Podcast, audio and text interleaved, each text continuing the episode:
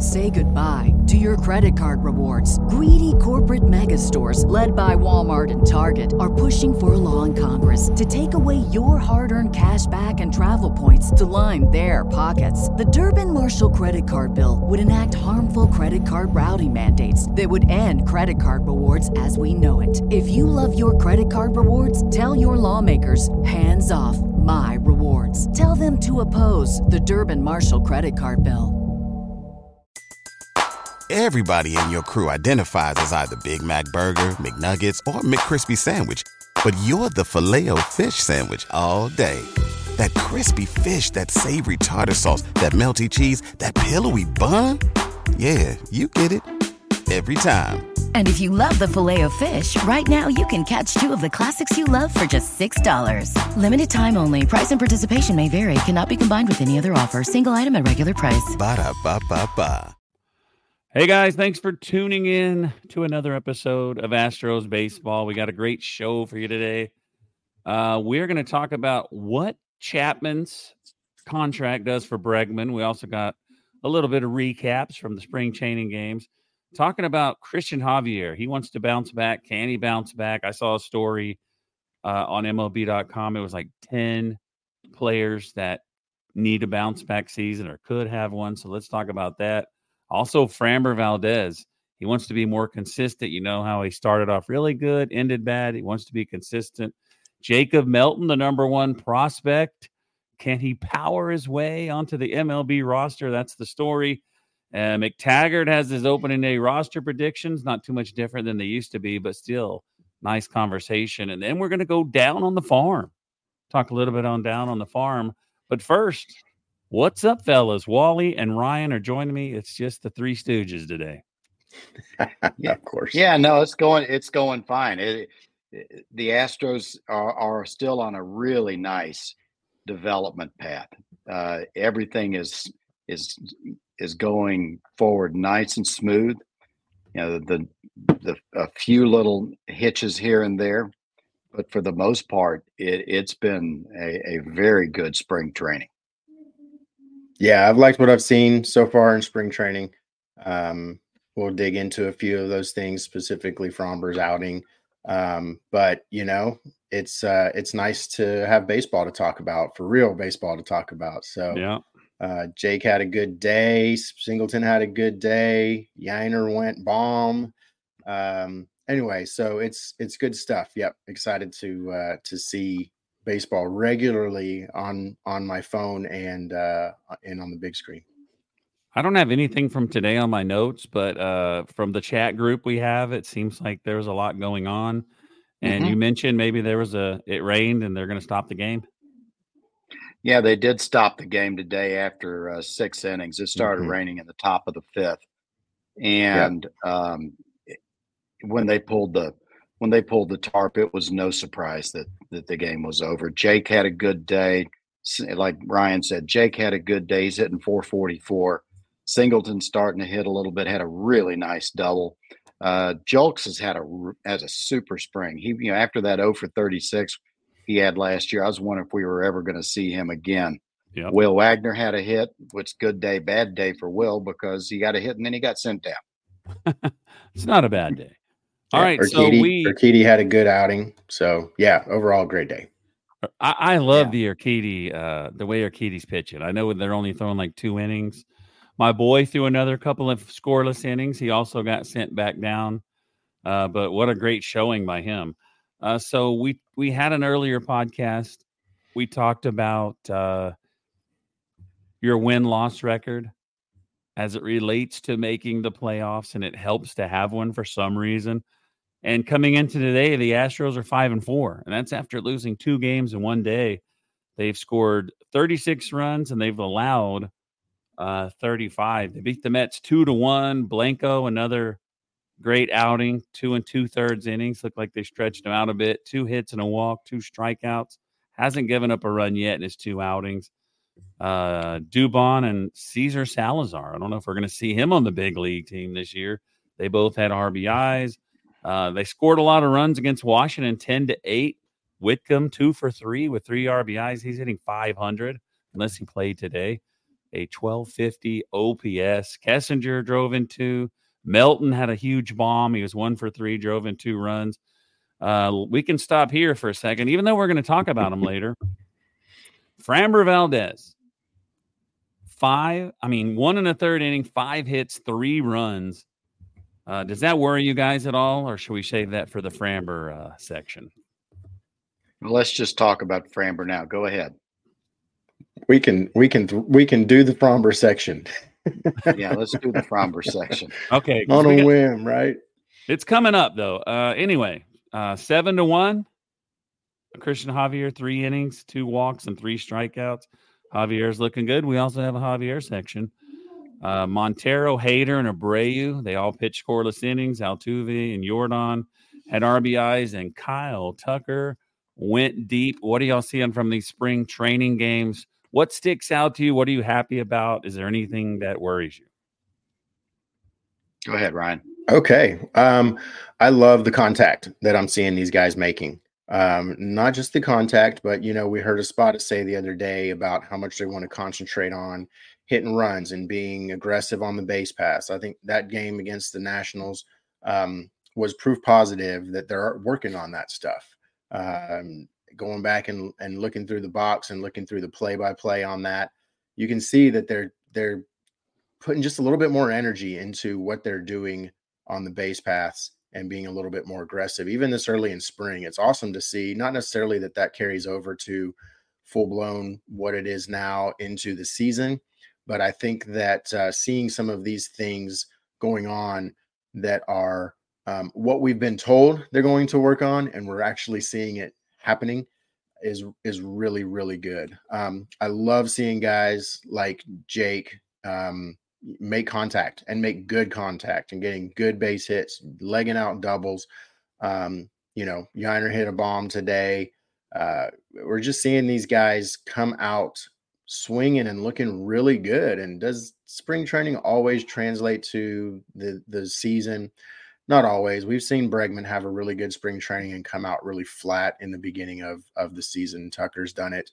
Um, you know, heck, even Altuve's had a few years where he's come out of spring training looking great and and started a little flat. So, um, eh, too early to tell. Still, maybe you can say, but at the same time, I think there's a lot of there's a lot of things to be positive, um, and to to start paying attention to that gives me a lot of confidence as to what Espada is really trying to do with this team. So I love it. Yeah, I think the pitching is so far. Save uh, save Framber's outing the other day has been really good. You, you saw Javier throw three today. He, he uh, no hits, or was yesterday. He uh, three innings, no hits, two walks. One of the things I read about what they're trying to do with Javier is get him more more upright in his delivery, so that would give more of his ride, more ride on his fastball. Said last year he got bent over too much and he lost that ride and he was easier to hit and he lost control. Um, today Urquidy was good. Urquidy is Urquidy. If if we can get uh, Urquidy to, to to pitch to a 375 ERA and just do what he does, that that'll be fantastic. Framber said he was, or they said Framber was trying to call his own pitches. Uh, you know, there's two schools of thought of that. You know, help maybe it'll help Framber clear his mind. There's the other other part, which seems to be more likely that you know, Framber has enough going on in his head, and he ought to just offload that to somebody else and just throw. Um, he can be so good, and then all of a sudden go go off the off the rails. We call it good Framber and bad Framber. Yeah, I mean the catchers and the team, uh, the coaches, they they work this game plan out. They you know they they uh, scout all these players. They know what they swing at. They know what they swing at late. They know what they swing at early and that's the catcher's job to know all this. So why not just let him do it? I've seen a couple of pitchers uh, last year. You know, they had the, the, the thing on their glove, but uh, I don't know. I think he's good enough. He's good enough to do it himself, but he's already in his head enough. Why why even add yeah. that to a? Uh, but I don't know. Maybe it keeps you from he's so he's so off, volatile. Though. He's so volatile, and to me, it's it, that that that adding one more variable into the equation just on the surface seems like a bad idea. All right, the next topic is uh Chapman. What's Chapman's first name? It's just not coming to me right. Matt. It's Matt. Matt know, Chapman, he got his contract. Yeah, Wally's going to start talking about it. And what does that do for Bregman, Wally?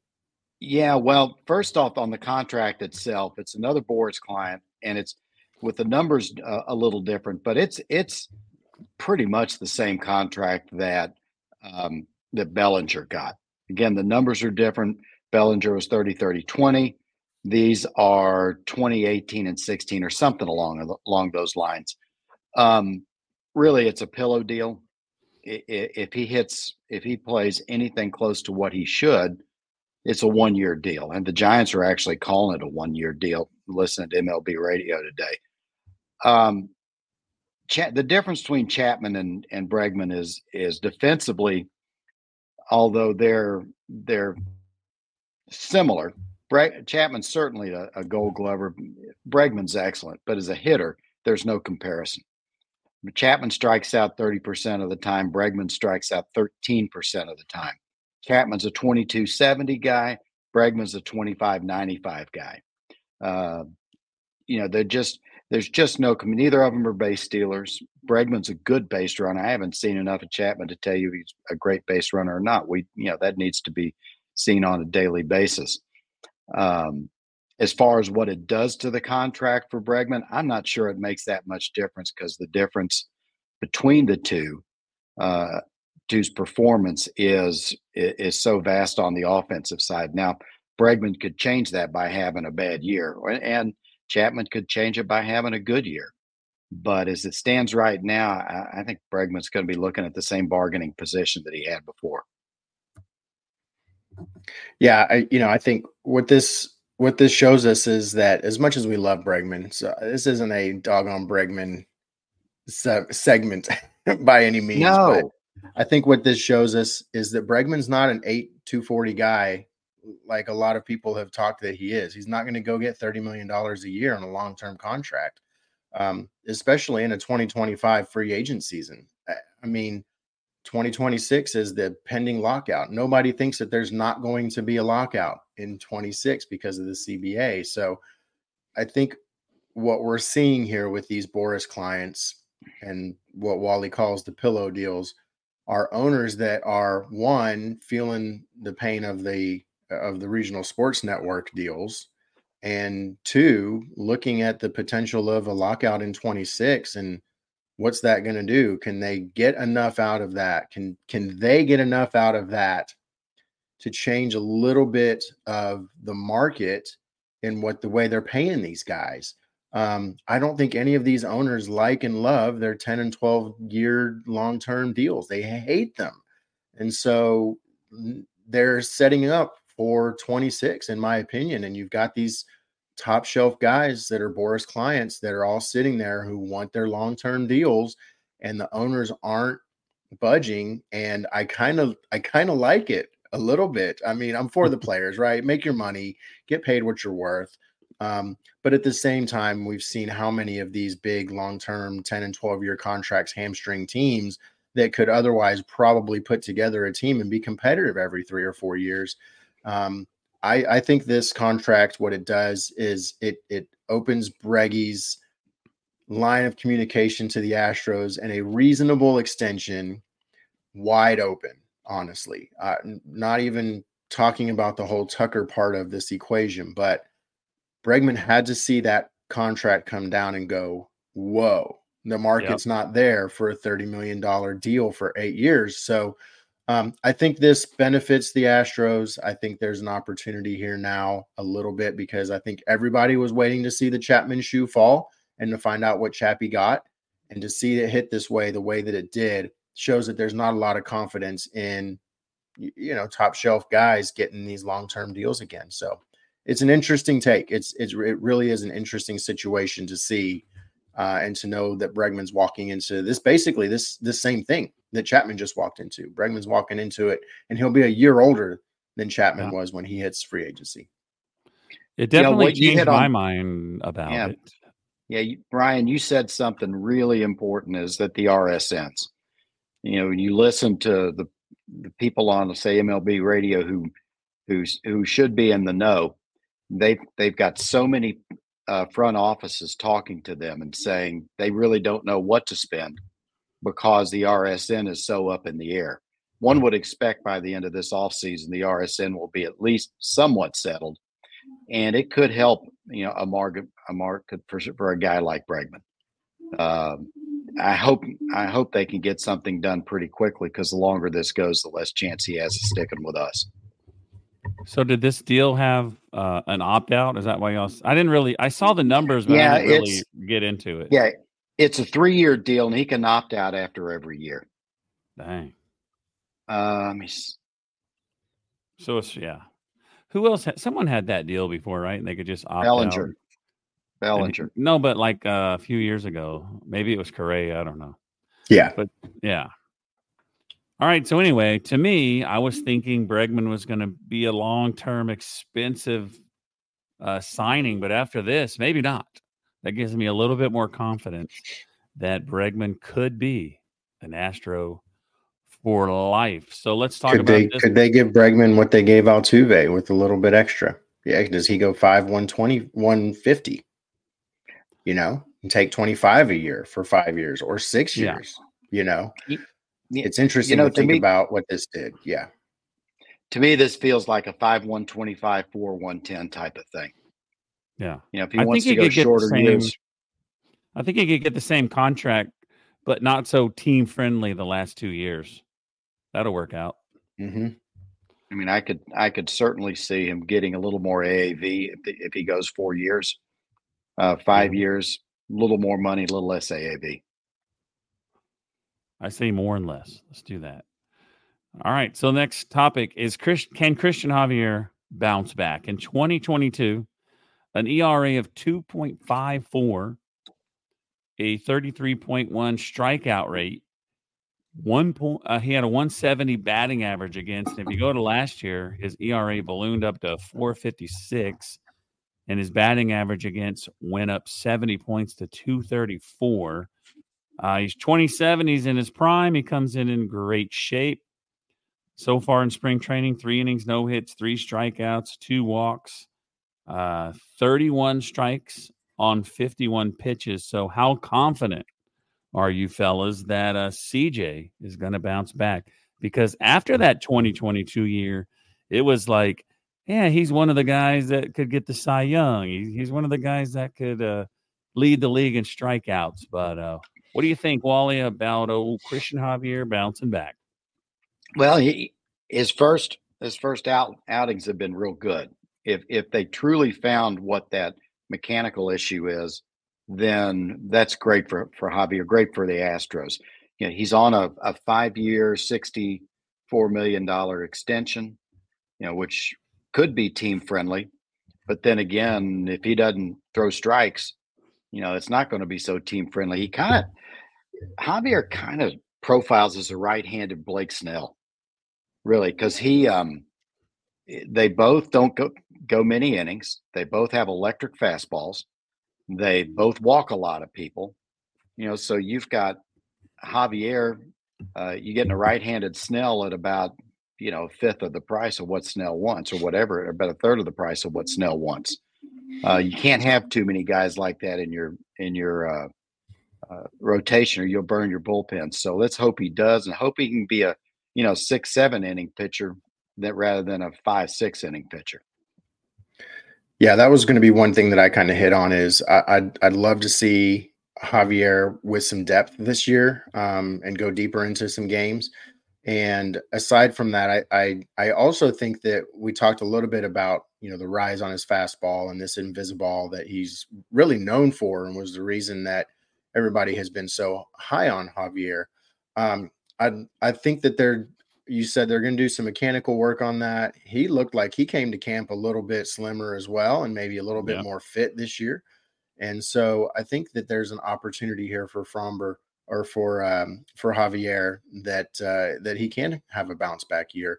You know, I, I as much as so many of us really loved Maldi and loved to hate Maldi at the same time, I honestly think that maybe Maldi not being here this year might be good for these guys as well because it's going to draw them out of their comfort zone just a little bit and make them work harder as opposed to relying on some of the things that they probably relied on Maldi for.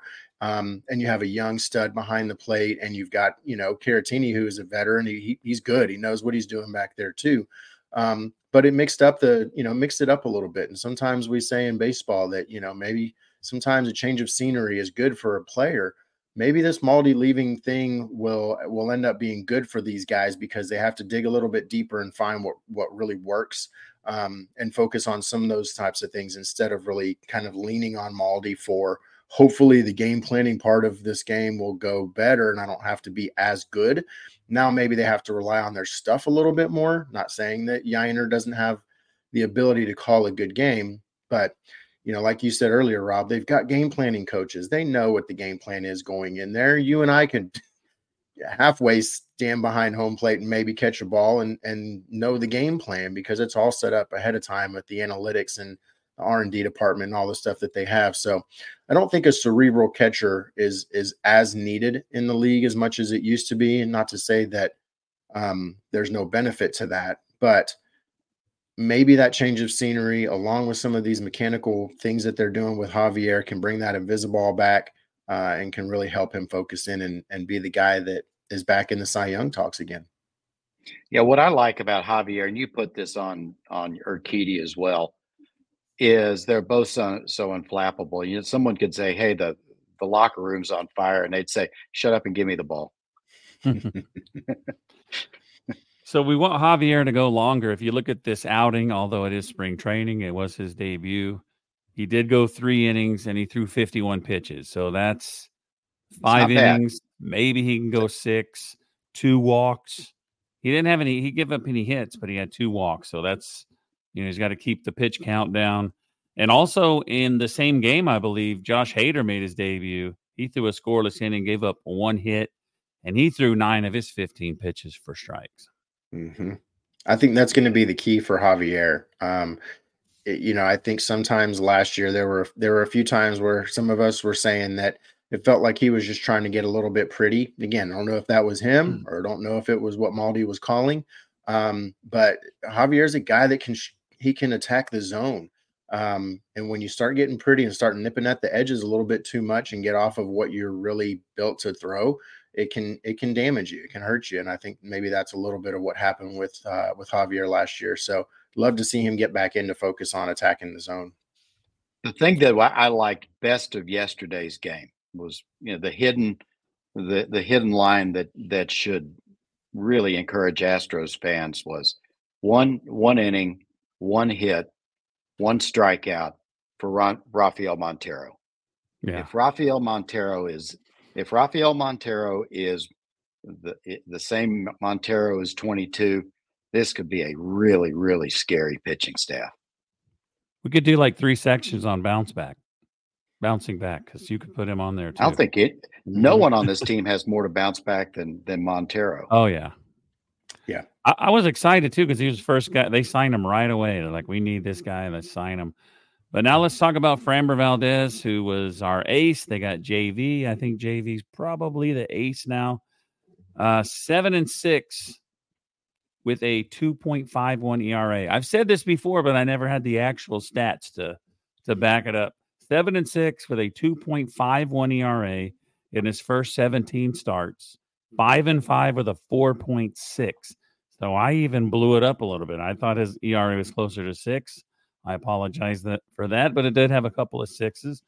Uh, but he lost all three of his playoff starts 0 and 3 with a 9 ERA in the playoffs.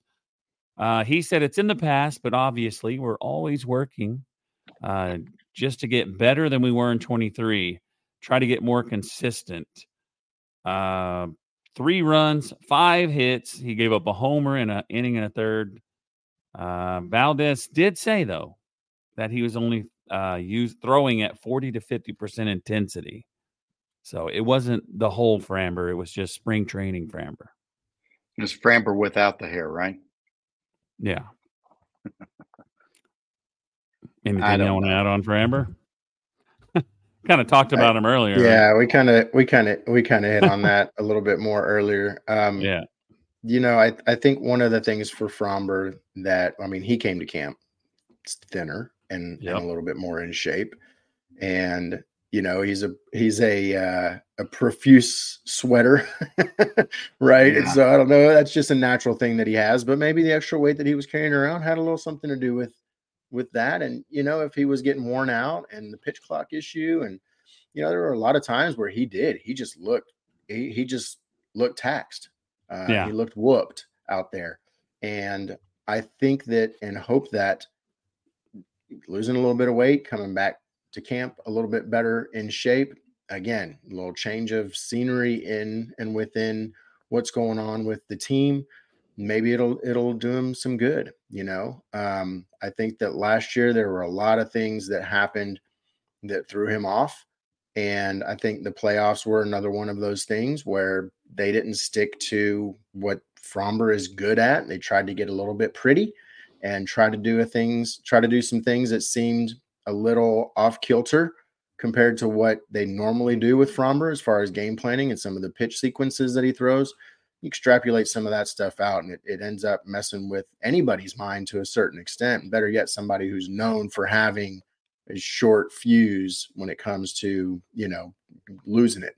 So I think if we can see them focus in on some of those things with him this year and, and preparing him over spring training, to do it. I don't care if he gives up 25 runs in spring training as long as we can see yeah. progress made in some of those areas for him.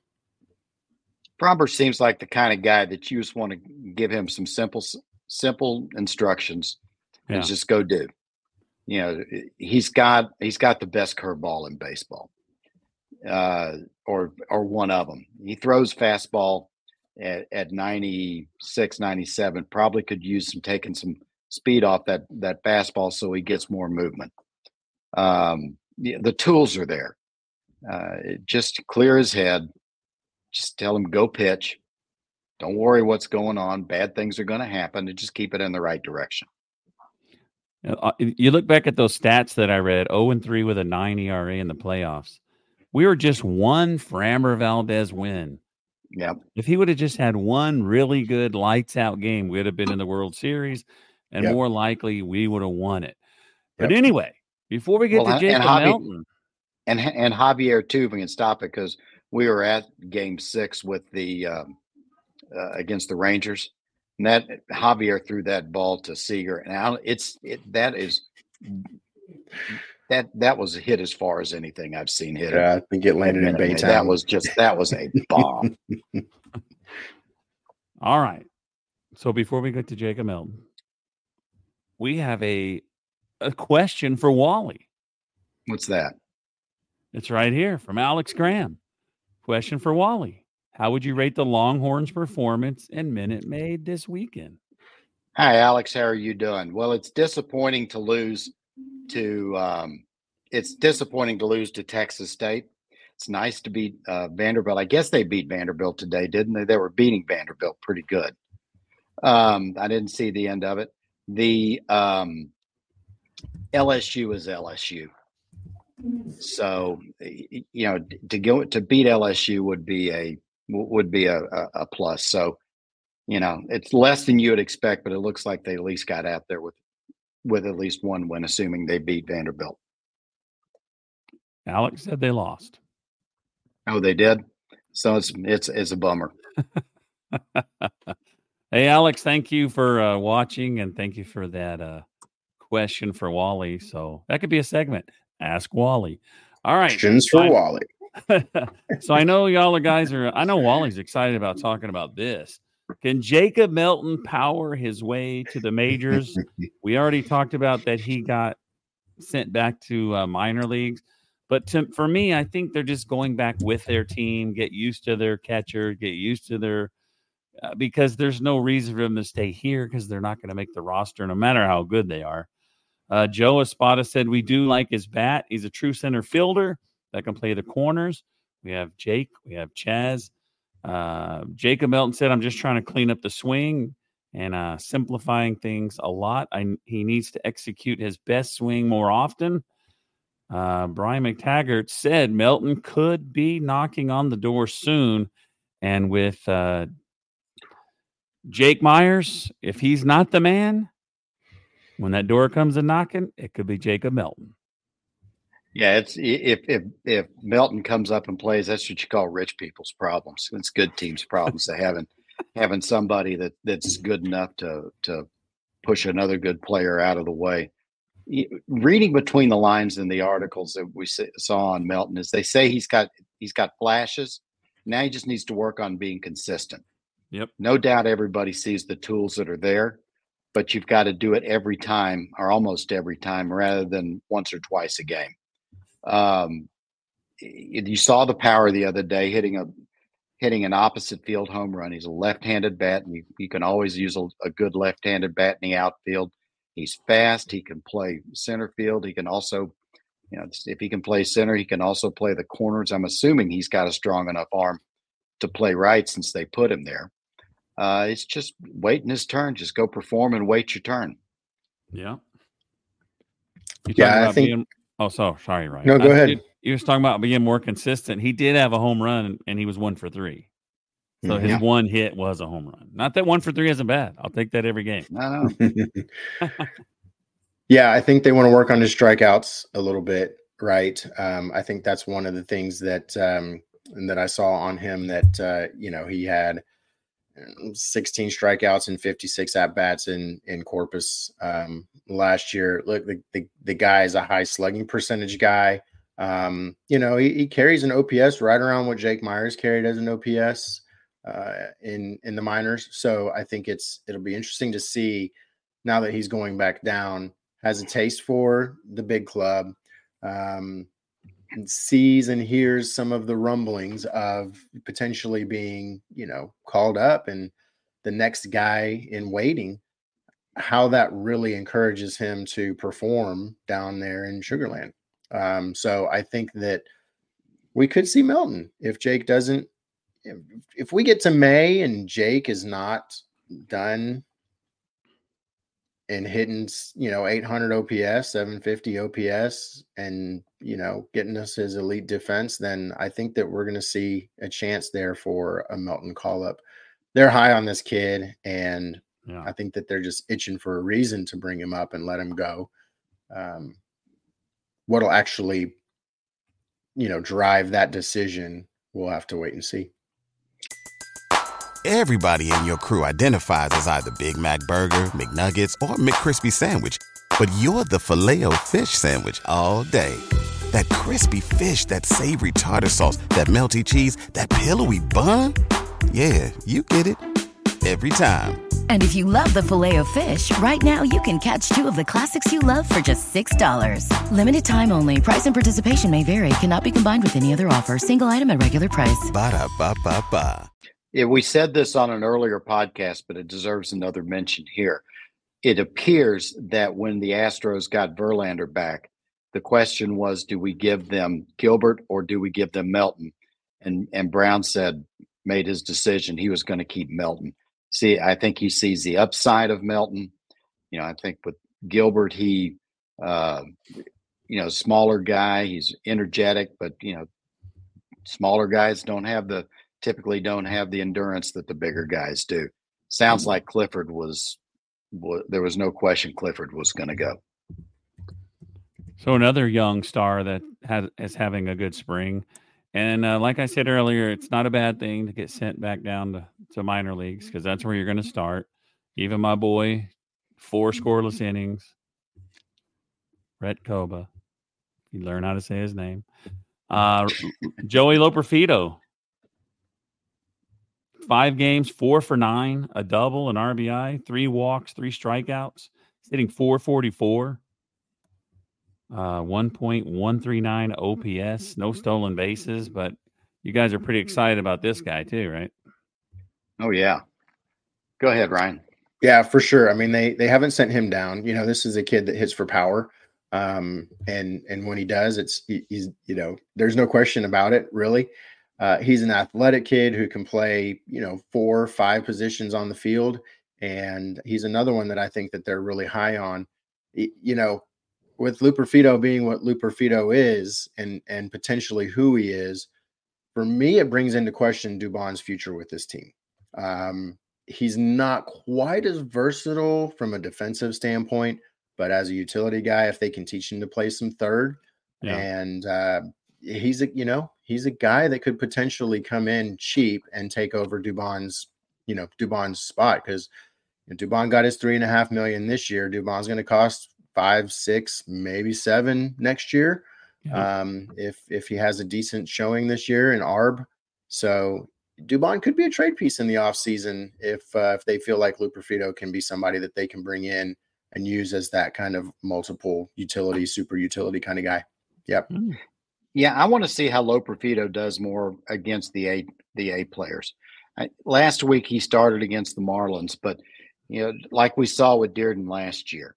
Yeah, tell me what these guys do in the last week and a half of spring training when they're going against Cole and they're going against um, the the top notch pitchers of the other of the other teams. Um, he's he's definitely a uh, he's a 25 year old, so he's getting to the point where he needs to needs to come up if he's going to be a be a real contributor. Um, he he seems to you know to have the tools. He seems to be a player, but let's see what he does against the against the front line. Yep, I've talked to Luke about his career, and he you know he's up in AAA now, and he's that's what he said. The biggest difference is the, the pitchers. Every level you go up, the pitchers are just so much better. So if you're tearing, just like Singleton, he was tearing it up last year. He comes up he comes up to uh, the Astros and they're just trying to get him to get a walk. You know, they're not. I mean, he could get a home run, but you know, but yeah, but that's right. you know that that was a pretty important walk that he got too. It really was. It really was. it was. really was. But then, then I don't know. All right, never mind. I'm going to talk about that. So anyway, Brian McTaggart has opening day roster predictions, and it's not very far off from what it was. No need to say all the other guys, but uh the up in the air positions, he has Kessinger and Julks. You guys agree with that? Offensively, it could yeah, be. They're, kinda, they're I leaving kinda, out. I kind of do. Yeah, I kind of do that. I wish there was. I wish Kessinger would bring a little more bat, but he could play a lot of positions. Yeah, they have I Singleton, Hensley, and Cabbage, who are the the three left off on the bubble guys. Yeah, yeah. Yeah, it makes sense. I think Hensley probably needs to have a really good spring, uh, remainder of the spring, in order for him to still really be considered in that conversation. I think they they love Hensley because of his versatility as well, right? Um, and they know that he can he can hit. He's just not consistent. Um, he's a baseball player, though, right? When you ice a guy, you can't ex- can't expect him to be hot. You can expect him to be cold, and so Hensley's a guy that I think they're still high on. Uh, but he's got to come in and be able to hit off the bench. Cabbage, we all know the story there. Singleton, I think they just love they love the story and the idea of that guy still being a part of the club. Yeah. Is he going to be able to contribute? Uh, we'll see. We'll see. I don't know.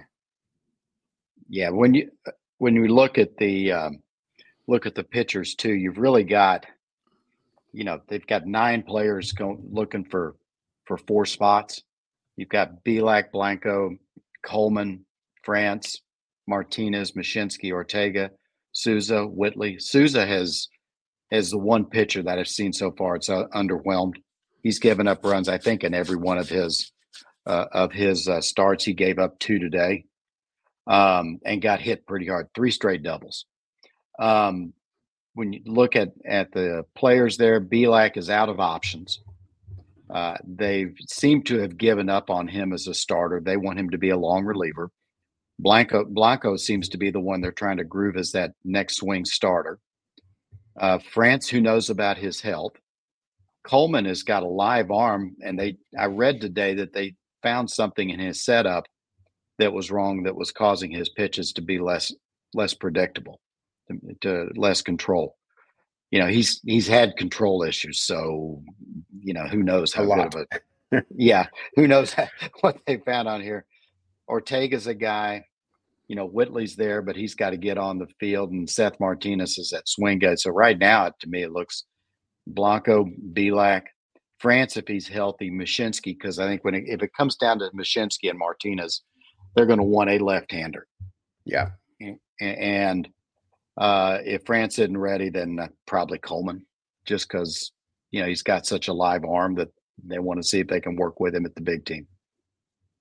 And unless Sousa figures out what's going on, you know, Mushinski's your only other left-hander.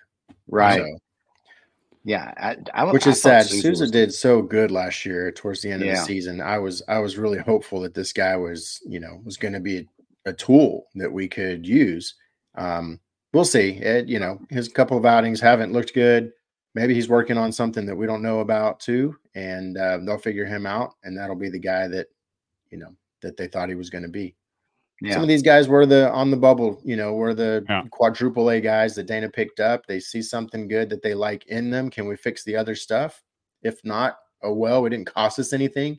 If so, great. We found a diamond in the rough, right? Yes, yeah, is a waiver claim. Mm-hmm. All right, so here's Brian McTaggart's list of who's going to make it. The pitchers. I didn't even know this. I wasn't aware of it. This is opening day, but uh, Bray was in a two-game suspension. Oh, yeah. that's right. So this is just opening Was day. It- it's not really the finale, like who's going to be there game three, but they have Coleman on there. They have he has Whitley on here. He has Sousa on here. Bielak and Martinez. He has Ortega and Mushinski on the bubble. You know, yeah, I mean, we'll it makes it makes sense. I think there's a couple of those in there. Like I said, you can just flip a coin and yeah. You might get right, you might get wrong. All these guys are, you know, are, are fringe players for a reason. Yeah, that's true. We got we got about 20 we got about 20 more days to see how the rest of it goes, right? Yep.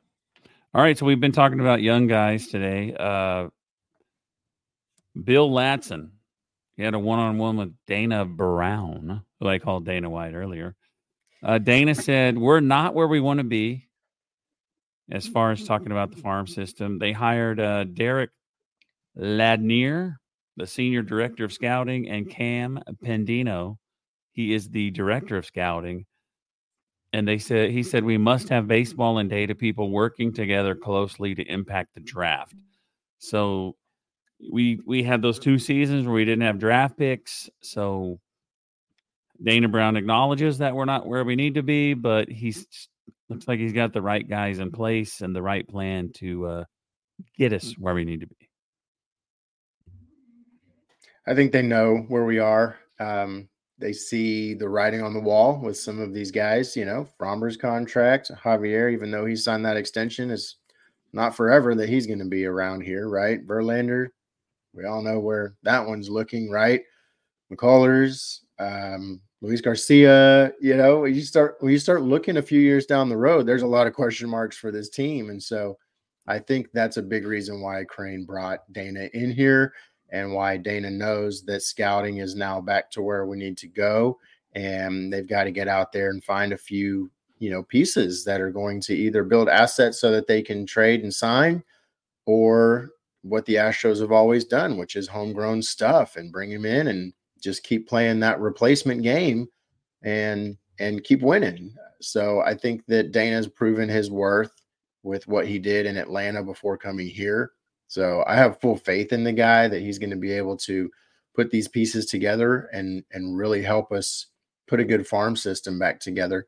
Not that the farm system's bad. We've talked about this before. It's it's doesn't I don't care how good the whole farm system yeah. is as long as you're developing and you're focusing on the right tools and you're looking ahead, which is what man, it was what Luhnow did to build this team is he looked ahead and said, I'm not just going to go pick the best guy uh, available at each point of the draft. I'm building a team. And so I'm very specifically targeting each and individual guy that I draft with very specific tools, very specific skills, and the very specific things that we can develop because we know our development guys to plug them into the system so that we know that four years from now, this kid's going to go here and he's going to be ours for four, five, six years and uh, and help us win some ball games. So I I like it. I really like hearing this.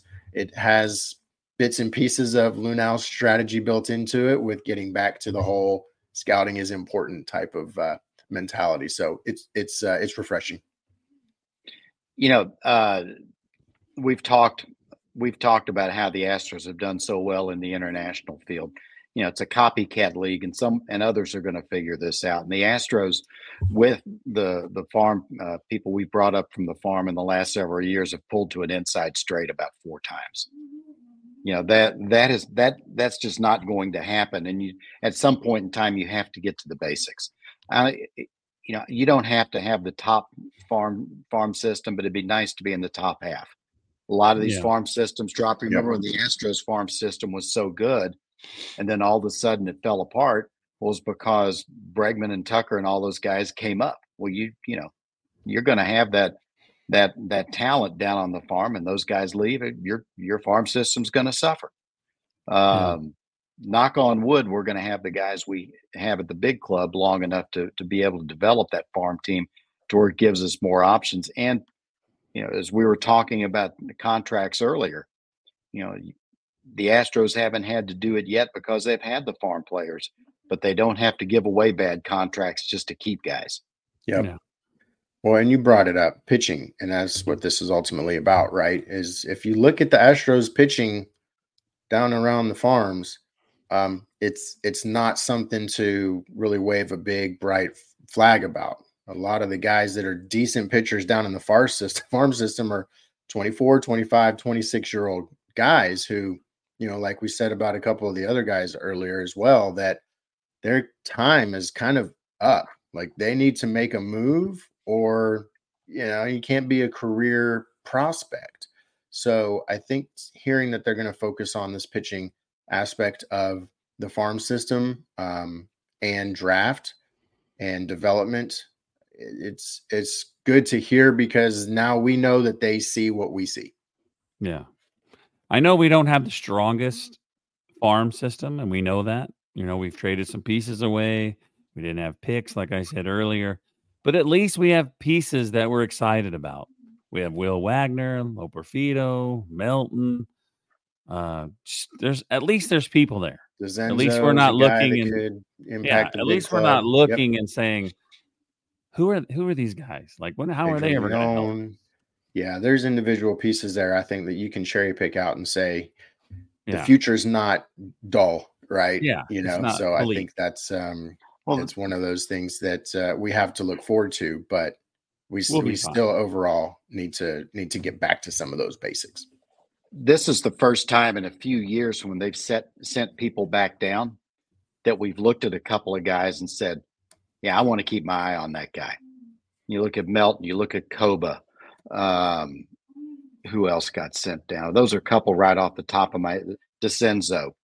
Um, those are three guys right, and Wagner. Those are four guys right off the top of my head that that you really really want to keep your eyes on and and there's there's interest in other than just being a guy. Yeah. Congratulations you said his name right. Yeah. Now i'm trying to like which one is right and which one is wrong? These guys got me confused.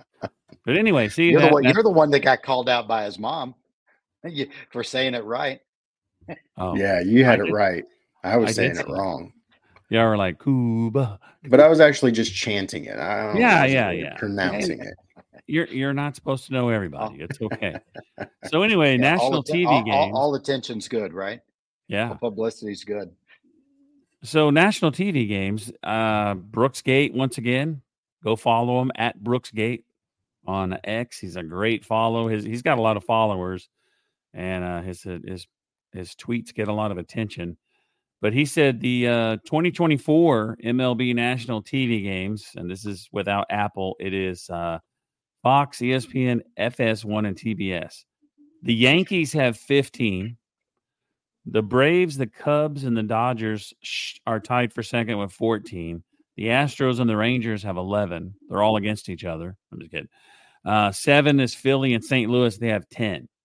So if you look at the other side of the spectrum, Oakland, Toronto, and Washington, they all have zero. Shocker. Colorado and Pittsburgh, they only have one. So, the question I have for you, fellas, is two things, two of the co- two different comments that I've read on this post. Should national games be split up more evenly so that each team gets an exposure, or do people really want to watch the Oakland A's and the Reds or some, you know, a team like that? Like, what what what do you think they should do? Yeah, come on, go for it, Rob. Let's let's see how many people watch the Rockies and the A's. Yeah, nobody. both both family members were well entertained. I don't think if you expose America to the A's and to the Reds, to Washington, the Nationals and the A's, who's going to watch that? Nobody. You, you, talk you talk about exposing. It sounds like it's a baseball disease, and you're not too far away. no, uh, look the national the national TV games are at prime time. You know slots where yeah. this is where you gain fans, right? Or you have the I watch 15 games a year fan catch a game. Those are the games that are playing in the big bars at prime time right? So yeah, I I think that when you look at the genius behind marketing, you can't put the A's and the Colorado Rockies in a primetime national TV game. Most even even semi decent fans of the game might not even be able to tell you a player on either team. So when you look at these, you know, uh, for real, when you look at these lists, if if you can't find somebody who's just a casual fan that can name a a player, superstar or not, on one of those teams, they probably don't deserve a national yeah. TV spot. So I think when you look at this and you look at the teams up and down that list, it makes sense. You can't get fussy about it. If you're a fan of the A's or the Reds or whoever doesn't get a slot, take it up with ownership. take it up with the club for why they're not better and being deserving of of those time slots and the extra exposure that comes yep. with a national till of you know a national um, prime time spot on on TV. So it is what it is. Yep. Those those time slots are earned. End of story. Yep, absolutely. There you go. Yep. I mean, you're trying to grow the game, right? That's what something Major League Baseball wants to do. How are you going to grow the game? How you, how are you even going to advertise that? Tune in to Fox Sports One tonight for the two worst teams in baseball. Like, who's going to watch that? Making his no, first that- major league start straight from Double A Greenville, Carol, you know, North Carolina. Yeah, yeah. I think I, I think the A's are going to. I think the A's are going to be a little better. They've got some players like Zach Gelof. Zach Gelof is is a good ball player. Good, had a great rookie mm-hmm. season, second baseman. They've got some people to look at. The Rockies, my word, are they are they nondescript? Can the A's finish fourth? in the AL West? I don't know. I don't know. Washington's pretty good manager. He'll get the most out of the Angels, but you know, the Angels team's pretty bad. The battle for fourth. All may right, it is time be, for final may the, thoughts. May the fourth be with you. Be we missed our uh, sweet spot of 40. So, all right, final thoughts. Let's start with Wally? A couple of things, uh, not baseball related at all, but for those of you who have watched ESPN for a long time, uh, it, it is with sorrow that that we find out that Chris Mortensen has passed away. He had fought cancer for a long time. Uh, he, uh, you know, certainly never met the man, but always loved his his reports. He always had a great deal of integrity uh, treated everyone well and seemed to be well loved. So, you know, prayers, thoughts, and prayers are with Chris Mortensen and his family. Um, second thing is JV threw his bullpen today. Uh, he think he threw 60 pitches. He felt he felt great. Let's see how he feels tomorrow, because how he feels tomorrow could say a whole lot about how the Astros rotation sets up in the first part of April. Yeah, I love that. Love that. Let's go, JV. Um, all right. So my final thoughts are the college baseball classic has been occurring at Minute Maid Park. Uh, Unfortunately for my days. Longhorns. Unfortunately for your Longhorns, yes. And there is a uh, there's a video going around of the coach of the Cajuns grabbing uh, the pitcher, um, you know, giving him a little bit of a word and it's really interesting to see the social media backlash about um, a coach getting up in a player's face like that. It's college guys; they're preparing these young men for the world and for potentially professional sports. And not that you see that happen a lot, but my take on this is that if you've never been in the dugout in a high heat game, if you've never played sports at a really high level, you probably look at that with a little bit of thin skin and think, oh my gosh, what is that coach doing? My son, I would never um, lighten up a little bit. You know, these are men, high testosterone playing dudes on a field trying to win a battle, and all of them are fired up. I think that the backlash about the coach having a heated moment with his uh, with his player is being a little bit overplayed. Have at it. Hit me in the DMs if you don't if you don't agree. But I think there's a lot of too soft people out there that want their uh, want their kids coddled instead of you know instead of uh, letting them play in the heat of the moment. So I, I completely I completely agree with you. I saw that what I saw was a pitcher taking on his coach and a coach has to establish order and he had to come back at the pitcher as hard as the as the pitcher came back at him. So i'll take your dms too. Yep. I gotta Bring agree it. with you ryan. I think I, the world's getting a little too soft and uh, i work in the automotive industry where we have to try to hire people to do a difficult job you know you're working hard all day long you rotate shifts every two weeks we get new people in, new young kids in. They can't even get past training. They can't even get certified to build by themselves and they already quit. So mm-hmm. this kind of stuff needs to be these kids need to learn discipline. They need mm-hmm. to learn like you can't do what you just did to your coach in front of everybody. Like you have to learn your lesson. He didn't punch him. He didn't, you know, it's not a big deal. Yell. It, it, it wasn't even a, it wasn't even a hard jersey yeah. grab. I mean, he yeah. kind of just pinched his jersey and was like, "Hey, buddy." I was laughing when you said your final thought because that was mine. I was going to talk about that as well. we, didn't, didn't share really, these. we didn't share them, but I'm glad you did talk about it because I, guess it's weird that there's two different people that could see that, and one of them go, "Yeah, that guy should shouldn't be mm-hmm. disrespectful," and the other guy, "Oh my god." Yeah, the coach that is too coach. hard on him. Oh my goodness! Oh, poor coach, he so mean to me. it's crazy. I, I yeah. think I think that we're all of age that we're okay with it, but somewhere in the world, there's people that aren't that aren't okay with it. So hit us up in the DMs. We're all in the yeah, DMs. If you don't hey, agree back in, back in back in my day, if a coach didn't do that to somebody, you yeah. would have lost all respect for him. Do you remember um, in front of everybody? Ken Giles. Remember in the Ken Giles? Mm-hmm. Yep. Yeah. They, they came to get the ball from him, and he got mad. Punched himself in the face. is that this? No, but when he uh is that the same one when he disrespected? Oh no, it wasn't Hinch? the same time, but yeah, yeah, like he he told uh AJ Hinch to go f himself because he mm-hmm. got mad that he took him out. And I think when he punched himself, that was in the that was in the World Series. I think. I think it was the game. I'm pretty sure it was in the playoffs. Yeah, I don't remember exactly what game it was. I think but... it was the game I went to because he blew the game or something. I don't mm-hmm. know. He blew the game, and then he punched himself out, and he never played for the Astros again. I, I, don't even know where he's at. I think he's still somewhere, or he's trying to get somewhere. But uh, anyway, that's it, folks. Went over the sweet spot. Almost an hour of Astros baseball for you guys to enjoy.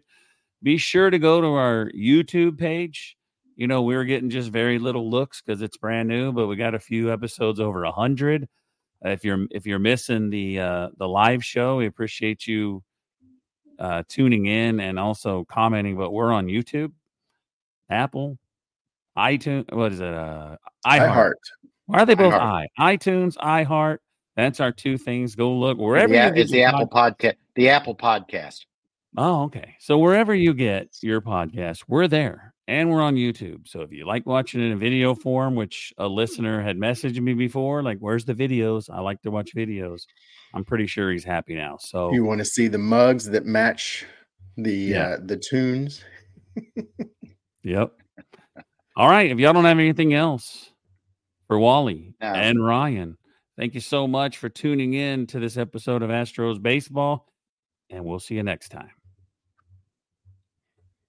Say goodbye to your credit card rewards. Greedy corporate mega stores, led by Walmart and Target, are pushing for a law in Congress to take away your hard earned cash back and travel points to line their pockets. The Durbin Marshall credit card bill would enact harmful credit card routing mandates that would end credit card rewards as we know it. If you love your credit card rewards, tell your lawmakers hands off my rewards. Tell them to oppose the Durbin Marshall credit card bill. What does innovation sound like? It sounds like the luxury of being in the moment with your customer, client, or patient. It sounds like having the right information right when you need it. It sounds like being at your best for your customers and your business, thanks to Hyland's intelligent content solutions that improve digital processes. Innovators everywhere are able to do their thing better, whatever that thing is. Now, who doesn't like the sound of that? Hyland, for innovators everywhere, visit hyland.com.